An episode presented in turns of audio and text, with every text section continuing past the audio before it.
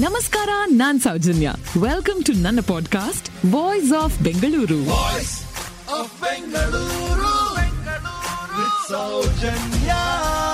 ಕೃಷ್ಣನ ಸಾವು ಆತನ ಕಾಲಿಂದ ಆಗಿದ್ಯಾಕೆ ಅನ್ನೋದಕ್ಕೆ ಒಂದು ಕಥೆ ಇದೆ ಗೊತ್ತಾ? ದೂರ್ವಾಸ ಮುನಿಗಳ ಶಾಪದಿಂದ ಸಾಂಬ ಕೃಷ್ಣನ ಮಗ ಕಬ್ಬಿಣದ ಒನಕೆಯನ್ನ ಹಡೆದು ಅದರಿಂದ ಯಾದವರ ಕುಲಾನೆ ನಿರ್ನಾಮ ಆದಂತಹ ಕಥೆ ಗೊತ್ತೇ ಇದೆ. ಆದ್ರೆ ಕೃಷ್ಣನ ಸಾವು ಆತನ ಕಾಲಿಂದ ಆಗಿದ್ಯಾಕೆ ಅನ್ನೋದಕ್ಕೆ ಒಂದು ಕಥೆ ಇದೆ ಗೊತ್ತಾ? ದೂರ್ವಾಸ ಮುನಿಗಳು ಈ ಕಥೆಯನ್ನ ಮಿಕ್ಕೆಲ್ಲ ಮಹರ್ಷಿಗಳಿಗೆ ಹೇಳ್ತಾರೆ.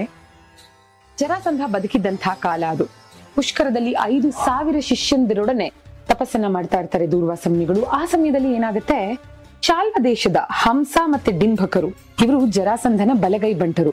ದೊಡ್ಡ ಸೈನ್ಯದೊಂದಿಗೆ ಅಲ್ಲಿಗೆ ಬರ್ತಾರೆ. ಬರೋದು ಮಾತ್ರ ಅಲ್ಲ ದೂರ್ವಾಸ ಮುನಿಗಳಿಗೆ ಮತ್ತೆ ಅವರ ಶಿಷ್ಯಂದ್ರಿಗೆ. ಮದುವೆ ಆಗಿ ನೀವು ಯಾಕೆ ಮದುವೆ ಆಗ್ತಿಲ್ಲ ಅಂತೆಲ್ಲ ಛೇಡಿಸಿ ಅಷ್ಟಕ್ಕೆ ಸುಮ್ಮನಾಗದೆ ಅವರ ಬಟ್ಟೆ ಬರೆಗಳನ್ನ ಹರ್ದ್ ಹಾಕಿ ಅವರನ್ನೆಲ್ಲ ನಗ್ನರನ್ನಾಗಿ ಬೆತ್ತಲೆ ನಿಲ್ಲಿಸಿ ಅವಮಾನ ಮಾಡಿಬಿಡ್ತಾರೆ. ಈ ಅವಮಾನವನ್ನ ತಡ್ಕೊಳ್ಳೋದಕ್ಕಾಗದೆ ದೂರ್ವಾಸ ಮುನಿಗಳು ದ್ವಾರಕೆಗೆ ಬರ್ತಾರೆ.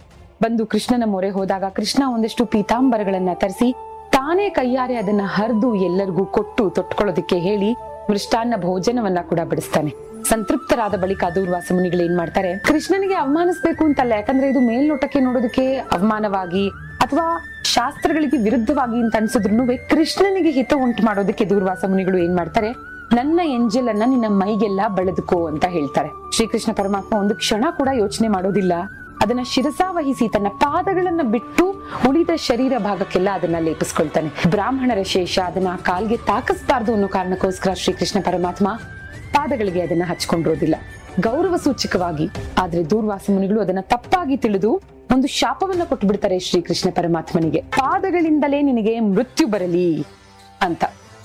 ನಾನ್ ಕೊಟ್ಟಂತಹ ಎಂಜಿಲಿನ ಮೈ ಪೂರ್ತಿ ಬಳಕು ಅಂದ್ರೆ ಪಾದ ಬಿಟ್ಟೆ ಅಲ್ವಾ? ಅದೇ ಪಾದದಿಂದ ನಿನಗೆ ಮೃತ್ಯು ಬರಲಿ ಅಂತ. ಆನಂತರ ಬೇಜಾರ್ ಮಾಡ್ಕೋತಾರೆ. ಎಂಥ ಅವಿವೇಕಿ ನಾನು? ಎಂಥ ದೊಡ್ಡ ಶಾಪವನ್ನ ಕೊಟ್ಬಿಟ್ಟೆ ಅಂತ. ಆದ್ರೆ ವಿಧಿನೇ ಹಾಗೆ ಹೇಳ್ಸಿರ್ಬಹುದಾ ದುರ್ವಾಸರ ಬಾಯಲ್ಲಿ? ಗೊತ್ತಿಲ್ಲ. ಜರ ಬಿಟ್ಟ ಬಾಣ ಕೃಷ್ಣನ ಕಾಲಿಗೆ ತಾಕಿ ಕೃಷ್ಣನ ಅವತಾರ ಕೊನೆಗೊಳ್ಳುತ್ತೆ. ಥ್ಯಾಂಕ್ ಯು ಫಾರ್ ಲಿಸ್ನಿಂಗ್ ಮುಂದಿನ ಎಪಿಸೋಡ್ನಲ್ಲಿ ಮತ್ತೆ ಸಿಗೋಣ. ಈ ಪಾಡ್ಕಾಸ್ಟ್ಗೆ ಸಬ್ಸ್ಕ್ರೈಬ್ ಆಗಿ ವಾಯ್ಸ್ ಆಫ್ ಬೆಂಗಳೂರಿನ ಸಂಚಿಕೆಗಳನ್ನ ಮಿಸ್ ಮಾಡದಿರಿ. ನಮಸ್ಕಾರ.